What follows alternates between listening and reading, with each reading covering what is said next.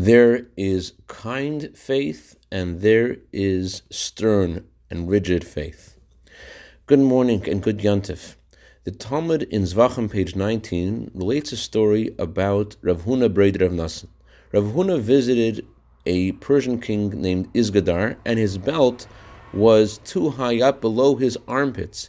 Isgadar rose from his throne and went over to this sage and lowered his belt and said to him, you are from a kingdom of priests and holy people. You have to always dress in a beautiful way. When Rav Huna recounted what the king had said to his colleagues Amemar and Rav Ashi, Rav Ashi didn't have anything to say about this, but Amemar said that the king's actions express how things will be soon when Mashiach will come, and how all the nations of the world will honor the Jewish people. Rabbi Levi Yitzchak, the Rebbe's father, the great Kabbalist whose birthday is today, explained the inner significance of the story. The word Rav Ashi is related to the word fire, expressing a passionate, exclusive yearning to God. If that's your way of service to God, you may not see goodness in others.